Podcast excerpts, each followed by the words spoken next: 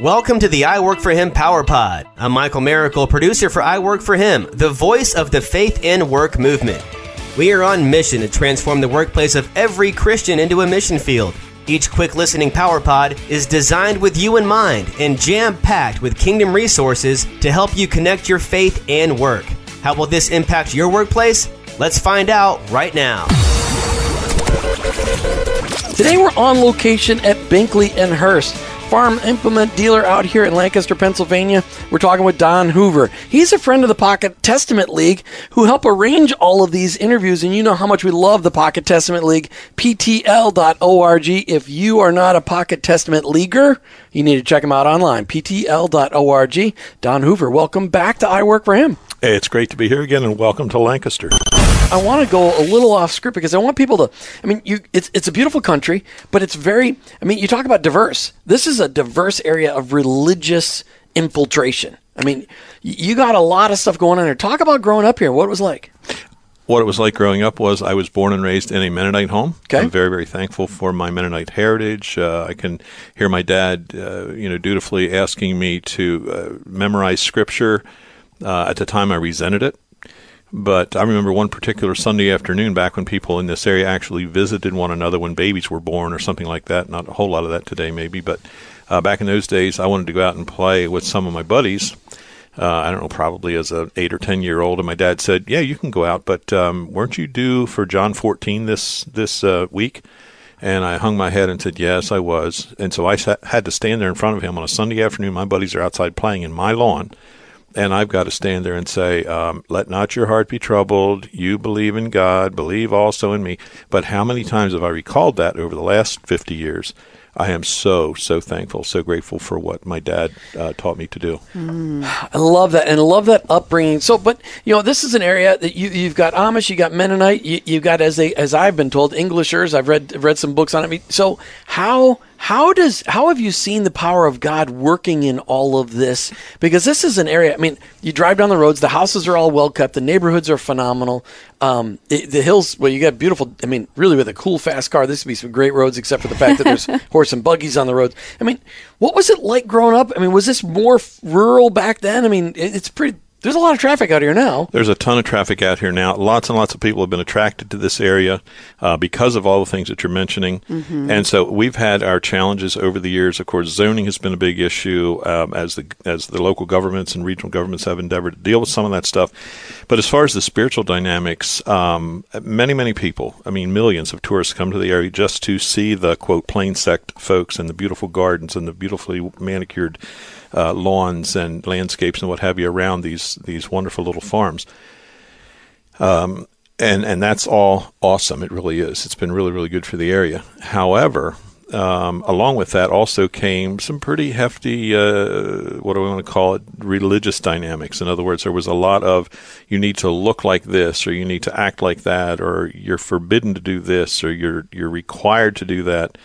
Um, so a lot of prayer has been offered over the years uh, by local church leadership on multiple fronts, and and praying that the Lord would break through that religiosity, if you will, the religiousness of the region, and reveal Himself faithful. And so, with the current challenges, particularly in the ag field that I'm uh, most familiar with here, um, we're seeing, I would say, a significant leveling impact. Uh, where, uh, just as an example, on Thursday nights, I've been helping to host a gathering of folks to get together and pray for agriculture, agribusinesses, and farmers, producers here in the area. Uh, we've been doing that since back in early January, and it's been amazing to me the number of people from not every tribe and tongue and nation, but certainly a wide representation of local, um, I'm going to say, Sunday morning uh, affiliations that are being represented there and are coming together to implore the Lord to pour out His blessing and wisdom uh, during this time for us to deal with the dynamics that we're dealing with in in uh, agriculture. Don Hoover from Binkley and Hurst. It's a local ag company. That's really what I would call it, implement company, farm implement company. That's what I would call it from Minnesota. Don, what do you call it? Uh, we call Binkley and Hurst a a platform from which we can honor and glorify Christ. Um, I worked at this establishment for 23 years ish, and back in 2005, uh, went from being uh, a sheep to being a shepherd, and it just pretty much put me on my knees. One of the things that I had committed to at that point was uh, the folks over here at Sight and Sound Theaters are real good friends of mine, and I love the way they put the scripture on stage, the Right. actual Bible stories. But I felt like around here, um, having come up in the in the church affiliation that I did, there was a lot of business for mission where the offering plate would go by and people would contribute toward building the barn that burned down last week or toward the uh, you know some hurricane damage or tornado or something that had happened and so there was a lot of resources that were gathered up to deal with those things and people would go and volunteer their time and that was awesome i appreciate that about uh, the local conservative community here in this area. However, I felt like there was also a dynamic of doing business for mission, or now I would I call it business uh, as ministry. Um, and I sometimes I've joked with our pastors already about how I get to do life with more people than they do. They get us for an hour or two on Sunday morning. And I've got people are- who are employed here doing 45, 50, 60, 70 hours a week and we get to truly do life with them. We're here when the phone call comes in from the my wife's diagnosis wasn't what we were hoping it was going to be, or uh, someone just hit a tree, you know, with a car, and and can I leave the meeting, Don? Uh, absolutely. You know, we give high priority to family. You need to go and deal with that. And so there would be a week's worth of stories of that nature um, that we've been privileged to participate in. Um, one of the things that motivates me is uh, a scripture from 2 Corinthians 2, I believe it's verse 14, where it says, We know that God is always leading us in victory in Christ. And that's probably a sermon series right there. And then beyond it says, um, And through us he diffuses the fragrance of the knowledge of himself in all places. And so I believe that that means when I'm at my desk. I believe that means when I'm at the farm show, when I'm out at the at the farm market or whatever, um, or, or a meeting in Harrisburg amongst elected officials and, and wherever we are, to carry the essence of Christ. I'll Right. often say, you know, Jesus isn't walking in here this morning. We're it. And so what are we going to do about that? And so we take it very seriously. You know, right before um, we started talking on the air, you were sharing with us about your core values and the things that God helped you to develop. And as you um, bring on employees and you have these 170 employees that you are shepherding, how are you able to make a difference in, to be a difference in their lives? Uh, we're very clear. We have a, I think, a well-defined and well-illustrated mission, vision, and core value, kind of a combination sheet. Um, so early in the conversation with any potential new hires, we would uh, make some statement along the lines of, you know, we are not everybody's going to work for NASA, not everybody's going to work for the local, uh, you know, refuse collectors or whatever, and, and we certainly would fit um, in in that same category, saying not everybody is going to want to work with, and I don't like to say for, uh, but not everybody's going to want to work with our company. We honor God is our primary uh, core value, and people come back and say, "You honored God when you did that." Um, and frankly, in this conservative community here, Sunday sales is something I've had people come back and say, "You're selling toys on Sunday." Uh, yes, because our understanding would be that the Sabbath was made for man and not man for the Sabbath, kind of thing. So, um, and then we do gift the proceeds from from those Sunday sales at a couple of the shows that we do that that span over a Sunday. When you're raising up people within your organization, how do you make sure that they're going to represent those core values and represent your heart for Christ? It is pretty much a matter of modeling. Um, I've pretty much over the years determined that there are three different categories into which most aspiring leaders uh, will fit. And I've used Moses and Christ and kind of laid this over against, uh, you know, the way they led. Uh, my wife, one evening I went home and I was saying, I just don't understand why people don't get this and this. And she said, wait a second. Jesus had his betrayer, he had his denier, he had his this, he had his that, and he was the ultimate leader of all time. Who do you think you are? so uh, that gave me a healthy dose of reality. But um, I, I'm So convinced true. that people people fit into one of three categories. They either need to be modeled for, they need to be motivated, or they need to be mentored. And again, I could take scripture and lay it over each of those three, uh, and the way Christ did that. And that's kind of the way it is here. And some you get to hold their hand, some you get to walk beside them, and some you just kind of get behind them and give them a push. And and they they, um, you know, we all mature um, and develop and grow at different paces. We're all at different places on our journey with Christ. Um, and again, there are some who just say, you know what, Don, it's a good place to work. Make sure I get my paycheck on Friday, kind of thing. Uh, but there's there's also much deeper. But those aren't the kind of guys you're going to put in charge of an uh, of one of your locations, just collecting a paycheck because they've got to reflect your heart for Christ. So how do you how do you pour into those managers? What are some of the things that you do specifically to the, the people that are the general managers of your stores uh, across the the eastern seaboard here? Core values are a big deal. Um, most of those locations, most of those offices are going to have the core values posted. So it is something that is going to be um, in front of them. Um, just the everyday. This morning we were talking about accounts receivable here as an example. And so we're saying, well, we've got this many thousands of dollars worth of uh, AR at this point, and you know we really do need to receive that. We need to collect that. That's that's owed to us. That's what people have agreed to pay. And I said, gang, well, you know, we have been through some very significant cha- financial challenges ourselves here in the last five or six years. Let's make sure we're not going out there in the biblical story, uh, you know, taking somebody by the throat for five or eight thousand dollars, when we had zeros, multiple zeros behind that over the last five years, where we owed people Right. in the interest again of uh, sowing and reaping. So, just tons of opportunities to model. One of the things that we've done there, again, just using that as an example. You, you've seen our business cards and you see the scripture verses on the back. And um, so we send out, I don't know, 80,000, probably 80 or 90,000 catalogs over there. And we've got the gospel right on the front cover of that thing. And what amazes me at that is that we have uh, corporate sponsors who are sponsoring that catalog to an extent. They, they uh, allow some co op there and they will allow the scriptures to be on the front. I'm not even sure what it is this year. I know we've used John three sixteen. We've used uh, it's primarily a Christmas catalog, so we've Sure. used some of the "Unto us a child is born" kind of thing.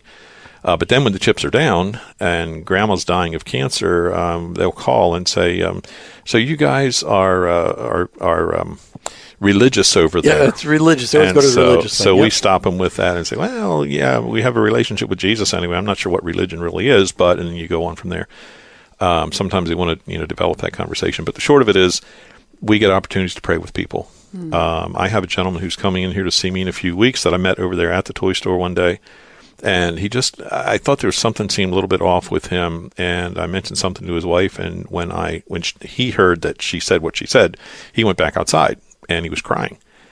Well, come to find out that he has a cancer diagnosis. They have two precious small children, and this guy's a kind of a one man band on a on a uh, personal business, and just came to a sliding halt. And um, had been a church attendee, but not really walking with Jesus per se. Well, I've had the opportunity to reach out to him, sending him emails, calling him periodically. We've texted, and he called me last week and said, "I'm through the chemo treatments. Let me come in there and hang out with you. We need to talk one one on one. Doesn't want the family there."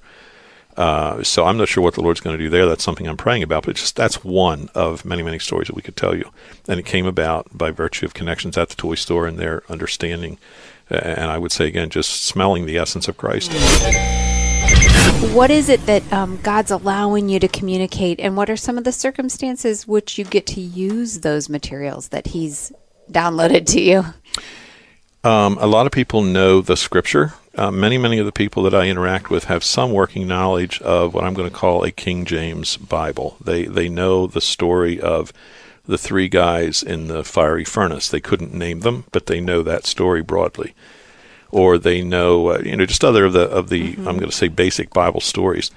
But when you are able to take them and uh, in a in a conversation with someone who's dealing with a challenge, an opportunity in life, and you can take that scripture and say, well, you know, with an understanding that God is the same yesterday, today, and forever. The thing that got many of the people uh, the notoriety that they received throughout Scripture was the fact that they were, for example, they were um, incredibly radically obedient. So, where are the radically obedient people today? And with that pursuit, most of the times when I am, uh, again, saying, Lord, okay, so what does radical obedience to you and instruction by the Holy Spirit and all that, what does that look like today? It will, by my choices, put me at odds with pretty much every system, every train of thought, every approach around me. So, Don, what are you thinking? Why would you even begin to do that? Well, let me take you back. Do you, you know, one of the impressions I received here a few weeks ago was common sense has no place in the life of a spirit led follower of Christ. So give me an example. What do you mean? Um, What did God ever do that made sense? Go back to no- to Noah as an example. No, I want you to give me your example. I mean, there's a total examples throughout the scriptures, but what about in your life? An example for me? Yeah, where you were thinking common sense says to do this, but the Okay. Lord's saying, Um, sure. this. So I'm sitting here at my desk uh, three years ago, about right now, and the phone rings, and someone says, "Don, do you know that so and so is in the hospital? She's age 24. She has two precious kids, and they have sent her home, telling her there's nothing else they can do for her medically. It looks like she's going to be crossing over before long." And I said, No, I wasn't aware of that. So I pondered that for a little bit, prayed, asked God, and closed everything up here on my desk. And I said uh, to uh, Vice President near me over here, I said, Would it be okay if I'd be gone the rest of the day? And he said, uh, Sure, keep your phone on.